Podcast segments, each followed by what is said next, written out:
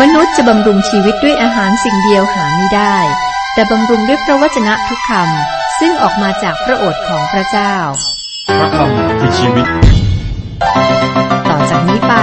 ขอเชิญท่านรับฟัง รายการ พระคำพีทางอากาศ เราศึกษากันต่อนะครับ ผู้วินิจฉัยจาก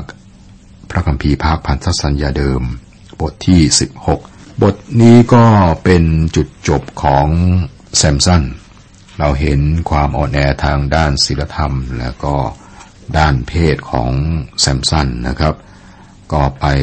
รักหญิงสาวคนหนึ่ง หญิงสาวคนนี้รักเงินมากกว่าแซมสัน แล้วก็หลอกแซมสันเกี่ยวกับกำลังของแซมสันอยู่ที่ไหน ตอนแรกแซมสันก็ไม่ยอมนะครับฉลาด แต่เจอลูกตื้อ ตื้อแล้วก็เหลี่ยมคู่ของหญิงที่รัก ก็สุดท้ายถูกจับควักตาออก แล้วทำงานเหมือนเหมือนสัตว์นะในคุกนะครับ แล้วก็มีการฉลองกัน ในข้อ 25 ถึง 27 ที่ผมได้อ่านไปแล้วก็จบลงที่ 27 นะครับ ผมจะอ่าน 25 ถึง 27 แล้วก็จะมาดูรายละเอียด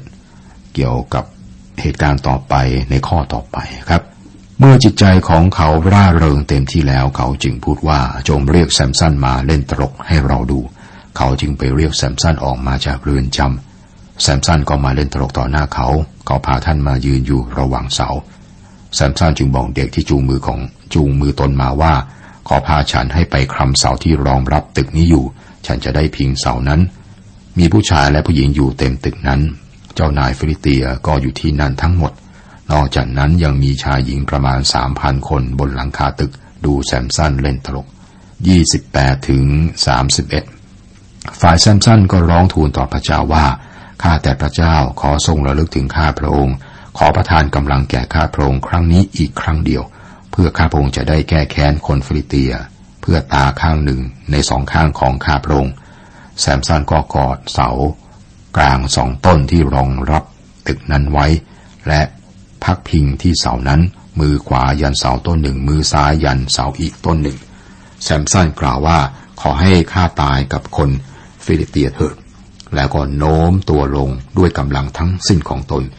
ตึกนั้นก็พังทับเจ้านายและประชาชนทุกคนที่อยู่ในนั้น ดังนั้นคนที่ท่านฆ่าตายเมื่อท่านตายนี้ ก็มากกว่าคนที่ท่านฆ่าตายเมื่อท่านยังมีชีวิตอยู่ และพี่น้องและครอบครัวบิดาของท่านก็ลงมารับศพของท่านไปฝังไว้ ระหว่างโซรากับเอสทาโอ ในที่ฝังศพของมาโนอาบิดาของท่าน ท่านได้วินิจฉัยอิสราเอลอยู่ 20 ปีแซมสันเป็นคนที่ล้มเหลว ท่านเริ่มต้นการปลดปล่อยคนอิสราเอล แต่ว่าล้มเหลว ท่านอยากจะเล่นกับนาความบาปมากกว่า จนพระวิญญาณของพระเจ้าได้ละทิ้งท่านไปสามข้อนี้บอกถึงเรื่องของแซมสัน คือหนึ่งเคล็ดลับความสำเร็จของแซมสัน ในบทที่ 13 ข้อ 5 เพราะนี่แน่เจ้าจะตั้งครรภ์และคลอดบุตรเป็นชาย อย่าให้มีโกนถูกศีรษะของเขา เพราะเด็กคนนี้จะเป็นพวกนาสีแด่พระเจ้าตั้งแต่เกิดมา เขาจะเป็นคนเริ่มช่วยกู้คนอิสราเอลให้พ้นจากเงื้อมมือของคนฟิลิเตียสองเคล็ดลับ ของกำลังแซมสันในบทที่ 16 ข้อ 20 และพระวิญญาณของพระเจ้าก็ทรงเริ่มเร้าใจเขา ที่มาหาเนดาน ระหว่างโซรากับเอสทาโรนสามเคล็ดลับความล้มเหลวของแซมสันในบทที่ 16 ข้อ 20 นางจึงบอกว่าแซมสันจ๋าคนฟิลิเตียมาจับท่านแล้ว ท่านก็ตื่นขึ้นจากกลับบอกว่าฉันจะออกไปอย่างครั้งก่อนๆและสลับตัวให้หลุดไป ท่านหาทราบไหมว่า พระเจ้าได้ทรงละท่านไปเสียแล้ว คุณผู้ฟังครับมีข้อสังเกตที่คล้ายคลึงกัน ระหว่างชีวิตของแซมสันกับชีวิตของอพระเยซู ความคล้ายคลึงกันนั้นมีอยู่หกข้อ ข้อแรกคือ ทูตสวรรค์ได้บอกล่วงหน้าถึงการกำเนิดของทั้งสองท่าน ข้อสองทั้งสองถูกแยกออกแด่พระเจ้าตั้งแต่อยู่ในคันข้อสามทั้งสองท่านเป็นพวกนาสี ข้อสี่ ทั้งสองท่านเคลื่อนไหวโดยฤทธิ์เดชของพระวิญญาณบริสุทธิ์ห้าทั้งสองถูกประชาชนของตนปฏิเสธ และหกทั้งสองทำลายหรือจะทำลายปฏิปักษ์ของตน นี่คือความคล้ายคลึงกัน ของแซมสันกับองค์พระคริสต์ความแตกต่าง ทั้งสองก็มีความแตกต่าง คือประการแรกหรือข้อหนึ่งแซมสันดำเนินชีวิตอยู่ในความบาปแต่ว่าชีวิตของพระคริสต์ปราศจากบาป สองเมื่อใกล้จะเสียชีวิต แซมสันอธิษฐานว่าข้าแต่พระเจ้า ขอทรงระลึกถึงข้าพระองค์ขอประทานกำลังแก่ข้าพระองค์ครั้งนี้อีกครั้งเดียว เพื่อข้าพระองค์จะได้แก้แค้นคนฟิเตีย เพื่อตาข้างหนึ่งในสองข้างของข้าพระองค์แต่พระคิดอธิษฐานนะเมื่อจะสิ้นพระชน ว่าพระบิดาเจ้าข้าขอโปรดอภัยโทษพวกเขา เพราะว่าพวกเขาไม่รู้ว่าเขาทำอะไร ความแตกต่างข้อสามคือ ในความตาย แขนของแซมสันเหยียดออกด้วยความโกรธ ในความตาย แขนของพระคริสต์เหยียดออกด้วยความรักคือถูกตรึงที่ไม้กางเขน และสี่แซมสันตาย แต่องค์พระคริสต์ยังมีพระชนอยู่ในสวรรคสถาน เบื้องขวาพระหัตถ์ขององค์พระผู้เป็นเจ้าครับ จบเรื่องราวของผู้มินิจฉัยแซมสันบทที่ 17 และ 18สองบทนี้หัวเรื่องหลัก การละทิ้งพระเจ้าที่พระวิหาร ความสับสนทางศาสนาในอิสราเอล ตั้งแต่บทที่ 17 จนถึงบทที่ 21 จบพระธรรมผู้วินิจฉัยนะครับ เราได้บอกถึงปรัชญาประวัติศาสตร์ที่บอกไว้ในตอนต้นของหนังสือเล่มนี้ เราเห็นตัวอย่างของผู้วินิจฉัยเมื่อวงจรประวัติศาสตร์เกิดขึ้นซ้ำๆ เริ่มต้นด้วยอิสราเอลได้รับพระพรจากพระเจ้า เขาได้รับใช้พระเจ้า แล้วก็ละทิ้งพระเจ้าและทำความชั่วทำตามใจตน แล้วก็ถูกขายเป็นทาสระหว่างเป็นทาสนั้นก็ร้องขอความช่วยเหลือจากพระเจ้า พวกเขาก็กลับมาหาพระเจ้ากลับใจใหม่ และพระเจ้าก็ให้เกิดผู้วินิจฉัยเพื่อช่วยพวกเขา แล้วอิสราเอลก็กลับมาสู่ฐานะแห่งพระพรกลายเป็นชาติที่รับใช้พระเจ้า เมื่อทุกสิ่งทุกอย่างเรียบร้อยกับ พวกเขาก็ย้อนกลับไปทำบาปละทิ้งพระเจ้าอีก เป็นอย่างนี้ครับวนไปวนมาเจ็ดครั้งทำให้เราได้ปรัชญาของประวัติศาสตร์ ทุกชาติตกต่ำตามลำดับดังนี้นะครับ คือละทิ้งพระเจ้าหรือว่าศีลธรรมนั้นไม่สนใจคุณธรรมสองศีลธรรมต่ำลงจนถึงจุดต่ำสุดสามการเมืองที่สับสน ความเสื่อมเริ่มต้นที่พระวิหาร แล้วที่บ้าน แล้วในระดับประเทศ ประเทศก็ตกต่ำด้วยลำดับขั้นตอนนี้ กลับมาถึงพระธรรมผู้วินิจฉัยนะครับ ในบทที่ 17 และ 18 ช่วงเวลานี้ของการละทิ้งพระเจ้าเริ่มต้นที่เผ่าดาน อิสราเอลมี 12 เผ่านะครับ เผ่าดานก็เริ่มต้นละทิ้งพระเจ้า เพราะความต้องการขยายเขตแดนของพวกเขา และเป็นการนับถือกลับไปนับถือรูปเคารพอีก เรื่องนี้ก็มองย้อนกลับไปที่บ้านของมีคาและแม่ของเขานะทำให้เขาเสียเด็กปรหิตที่มีคาได้จ้างไว้ดูแลลูกคนของเขาได้แนะนำให้ดานทำตามแผนการที่เห็นแก่ตัวของพวกเขา การไหว้รูปเคารพในเอฟราฮิม บทที่ 17 ข้อหนึ่งข้อสองมีชายคนหนึ่งเป็นชาวแดนเทือกเขาเอฟราฮิม ชื่อมีคา เขาพูดกับมารดาของเขาว่า เงินหนึ่งพันหนึ่งร้อยแผ่นซึ่งเป็น ซึ่งมีคนรักไปจากแม่และแม่ก็ได้สาบแช่ง และพูดเข้าหูฉันนั้น ดูเถิดเงินนั้นอยู่ที่ฉัน ฉันเอาไปเอง มารดาของเขาจึงพูดว่า ขอพระเจ้าทรงอำนวยพระพรให้ลูกของแม่เถิดครับ มีคาเป็นตัวอย่างของลูกที่ถูกตามใจจนเสียเด็ก โตขึ้นก็เสียผู้ใหญ่ครับ เขาเป็นลูกของแม่ เขารู้ว่าแม่ของเขาเก็บเงินไว้แล้วก็ขโมยเงินไป โดยที่ไม่รู้เรื่องนี้ครับ แม่ไม่รู้ก็แช่งสาบคนที่ขโมยเงิน ดังนั้นเขารู้จึงมาสารภาพว่าเขาเองเป็นคนขโมย แทนที่แม่จะลงโทษกับแม่กับอวยพรเขา ข้อสามเขาจึงนำเงินหนึ่งพันหนึ่งร้อยแผ่นนั้นมาคืนให้แก่มารดา และมารดาของเขาพูดว่า เงินรายนี้แม่ขอถวายแด่พระเจ้าเพื่อลูก ให้ทำเป็นรูปแกะสลักและรูปปลอ แม่จึงคืนให้แก่เจ้า เมื่อมีคาคืนเงินที่ขโมยแม่ไปเอามาคืนแม่ แม่บอกเขาว่านางได้ถวายเงินนี้แด่พระเจ้า เมื่อทำรูปแกะสลักและก็รูปหล่อพวกเขาได้ไหว้รูปเคารพนะครับ ดังนั้นนางได้มอบเงินให้แก่มีคานางได้ถวายเงินแด่พระเจ้า ให้ลูกเอาไปใช้ทำรูปเคารพซึ่ง พระบัญญัติของพระเจ้าห้ามเอาไว้ ข้อห้าข้อหกมีคาคนนี้มีเรือนพระหลังหนึ่ง เขาทำรูปเอโฟดและรูปพระ และแต่งตั้งให้บุตรคนหนึ่งของเขาเป็นบุรุหิต ในสมัยนั้นยังไม่มีกษัตริย์ในอิสราเอลทุกคนก็กระทำตามที่ตนเห็นชอบ มีเรือนหลังหนึ่งที่มีคาได้สร้างไว้กับ แม่ของท่านก็ให้เงินสำหรับมาทำรูปเคารพและมีคาก็ยกเรือนพระ ให้แก่รูปเคารพเหล่านี้ครับ ท่านยังทำรูปเอโฟดแล้วก็รูปพระด้วย รูปเคารพนะตั้งลูกชายคนหนึ่งให้เป็นปุโรหิต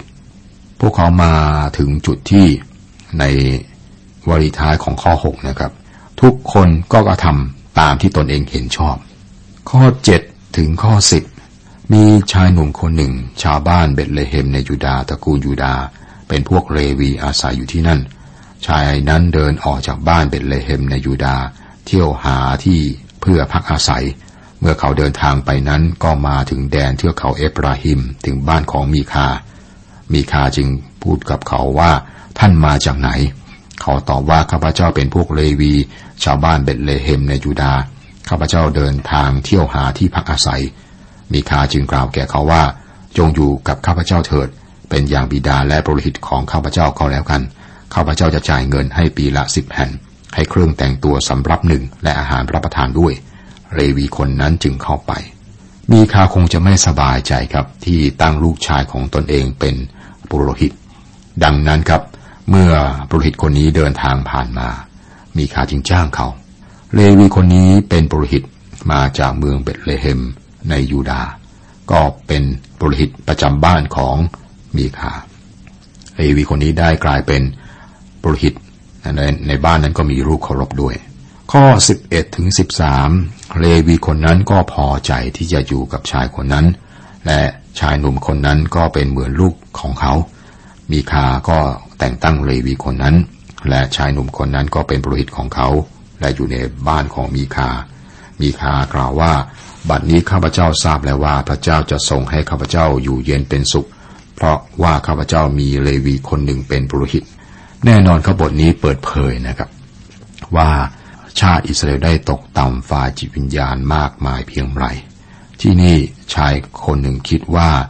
เพียงแค่เขามีคนเลวี ซึ่งเป็นปุโรหิตเผ่าเลวี เป็นเผ่าปุโรหิตนะครับ มีคนเลวีเป็นปุโรหิตประจำตัวประจำบ้าน เขาก็พอใจ มีคาคาดหวังพระพรจากพระเจ้า ปัจจุบันก็มีหลายคนก็คิดแบบนี้ด้วย บทที่18 คนเผ่าดานได้รับแผ่นดินที่คนฟริเตียยึดครองอยู่ พวกเขารู้สึกว่าพวกเขาต้องการแผ่นดินมากกว่านี้ ในสมัยนั้นไม่มีกษัตริย์นะครับ เป็นช่วงเวลาที่บ้านเมืองสับสน เพราะว่าไม่มีผู้นำข้อหนึ่ง ในสมัยนั้นไม่มีกษัตริย์ในอิสราเอล และในสมัยนั้นคนเผ่าดานยังเที่ยวหาที่ดินอันจะเป็นมรดกของตนเพื่อจะได้พักอาศัย เพราะจนบัดนั้นแล้วมรดกในหมู่คนเผ่าอิสราเอลยังไม่ตกแก่เขา ในหนังสือโยชูวาเราเห็นว่า ไม่มีเผ่าใดที่ได้ครอบครองแผ่นดินทั้งหมดที่เป็นของพวกเขา แน่นอนสำหรับเผ่าดาน ซึ่งอยู่ทางตอนเหนือของประเทศก็เช่นเดียวกัน คนเผ่าดานมีปัญหามากมายครับ อันที่จริงเขามีปัญหามากจนพวกเขาต้องขึ้นไปอยู่บนภูเขา เพราะว่าไม่มีที่ดินอยู่ ข้อสองดังนั้นคนคนเผ่าดานจึงส่งคนห้าคนจากจำนวนทั้งหมดเป็นชายชะกันในตระกูลของตนมาจากโซราและจากเอธาโอ ไปสอดแนมดูแผ่นดิน และตรวจดูแผ่นดินนั้น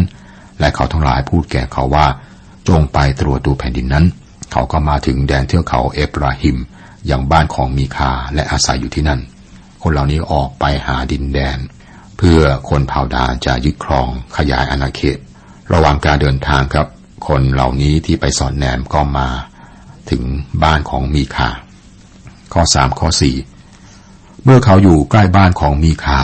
เขาก็จำเสียงเลวีหนุ่มคนนั้นได้ จึงแวะเข้าไปถามว่า ใครพาท่านมาที่นี่ ท่านทำอะไรในที่นี้ ท่านทำงานอะไรที่นี่ เขาตอบคนเหล่านั้นว่า มีคาทำแก่ข้าพเจ้าอย่างนี้อย่างนี้ เขาจ้างข้าพเจ้า ข้าพเจ้าจึงเป็นปรหิตของเขา ชายคนนี้เป็นเพียงนักเทศรับจ้าง ขอพระเจ้าเมตตาคริจักที่มีนักเทศรับจ้าง ซึ่งได้เลือกที่จะเป็น เด็กส่งข่าวให้แก่กลุ่มเล็กๆ แทนที่จะเทศนาสั่งสอนพระวจนะของพระเจ้า โดยปราศจากความกลัว ปราศจากความลำเอียง และไม่ประนีประนอม คนเลวีคนนี้ประนีประนอม สิ่งผิดก็ว่าถูกเนี่ยถูกก็ว่าผิด นี่คือยุคแห่งการประนีประนอม คดโกงและสับสน เป็นลักษณะของการละทิ้งพระเจ้า สมัยนี้ก็อาจจะไม่แตกต่างนะครับ ผู้คนก็ไม่ค่อย สนใจเรื่องของคุณธรรม ความถูกต้องชอบธรรม มีการประนีประนอมระหว่างสิ่งไม่ถูกกับสิ่งถูกคริจักก็มีประนีประนอมคริจักหลายแห่งก็อยู่ในสภาพของการคดโกงและสับสน ปัญหาคือว่าไม่ได้กลับไปยังเรื่องที่ถูกต้องชอบธรรม กลับไปยังสิทธิอำนาจของพระชนะของพระเจ้านะครับ และไปยังองค์พระคิดผู้ซึ่งเปิดเผยในพระชนะของพระเจ้า ข้อห้าข้อหกคนเหล่านั้นก็พูดกับเขาว่า ได้โปรดทูลถามพระเจ้าให้หน่อยเถิด เพื่อเราจะทราบว่าทางที่เราจะออกเดินไปนี้จะสำเร็จหรือไม่ปรหิตนั้นจึงตอบเขาทั้งหลายว่า จงไปเป็นสุขเถิดหนทางที่ท่านไปจะอยู่ภายในสายพระเนตรของพระเจ้า นักเทศรับจ้างคนนี้ ให้คำตอบที่อ่อนหวานนะกับไพเราะนะครับ ซึ่งชายห้าคนนี้อยากฟัง เขาฟังแล้วก็ชอบใจก็เดินทางนะครับ และคิดว่าเรื่องที่คนเลวีบอกนี่แหมดีมากเลยนะครับ เหตุการณ์จะเป็นยังไง ข้อ 9 ถึง 11 เขาตอบว่าจงลุกขึ้นให้เราไปรบกับเขาเถิด เพราะเราได้เห็นแผ่นดินนั้นแล้ว และดูเธอเป็นแผ่นดินดีจริง ๆ ท่านทั้งหลายจะไม่ทำอะไรเลย หรืออย่าชักช้าที่จะไปกัน และเขายึดครองแผ่นดินนั้น เมื่อท่านทั้งหลายไปแล้ว จะพบประชาชนที่ไม่หวาดระแวงอะไร เออแผ่นดินก็กว้างขวาง พระเจ้าทรงมอบไว้ในมือของท่านเท่าไหร่แล้ว เป็นสถานที่ซึ่งไม่ขาดสิ่งใดที่มีในโลก คนเผ่าดานหกร้อยคน สับด้วยเครื่องอาวุธทำสงคราม ยกทัพออกจากโซลาและเอสทาโอคนสอนแนมก็นำรายงานที่ดีกลับไปที่เผ่าของตนและเสนอให้คนเผ่าดานยึดเมืองลาอิด ดังนั้นครับนักรบหกร้อยคนและครอบครัวก็ยกไป เมื่อไปยังเมืองลาอิบ พวกเขาหยุดที่บ้านของมีคา ขโมยรูปเคารพและก็บริหิตของมีคาเอาไป แล้วคนเผ่าดานได้ยึดเมืองลาอิบเผาเมืองนี้สร้างเมืองใหม่แล้วก็อยู่ที่นั่น พวกเขาตั้งชื่อเมืองนี้ว่าดาน ข้อ 30 31คนเผ่าดานก็ตั้งรูปแกะสลักไว้สำหรับตน ส่วนโยนาธานบุตรเกอโชน บุตรของโมเสสทั้งท่านและบรรดาบุตรชายของเขาก็เป็นปรหิตให้แก่คนเผ่าดานจนถึงสมัยที่แผ่นดินตกไปเป็นเฉลย เขาได้ตั้งรูปแกะสลัก ซึ่งมีคาได้ทำไว้นั้นขึ้นนานตลอดเวลาที่พระนิเวศของพระเจ้าอยู่ที่ชิโร นี่เป็นภาพของการละทิ้งพระเจ้าที่แท้นะใครคือโยนาธาน คนนี้ครับเป็นหลานชายของโมเสสแสดงว่าโอ้ห่างไกลจากพระเจ้ามาก โมเสสบอกว่าอย่ามีพระเจ้าอื่นใดนอกเหนือจาก เรา อย่าทำรูปเคารพสำหรับตนเป็นรูปสิ่งใดซึ่งมีอยู่ในฟ้าเบื้องบน หรือบนแผ่นดินเบื้องล่าง หรือในน้ำใต้แผ่นดินจากอพยพบทที่ 20 ข้อ 3 ข้อ 4 ที่นี่ครับหลานชายโมเสสเป็นปรุหิต เป็นปรุหิตของรูปเคารพ แล้วก็ทำอะไรหลายอย่างที่ตรงข้ามกับคำสอนของโมเสสการละทิ้งพระเจ้าเป็นเรื่องที่ทำให้ศีลธรรมตกต่ำลง และปัญหาของอิสราเอลก็เริ่มต้นด้วยการละทิ้งพระเจ้า นี่คือสิ่งที่เกิดขึ้นกับคนอิสราเอล เราเห็นหลานชายของโมเสสทำหน้าที่ปรหิตร่วมกับลูกเคารพของมีคา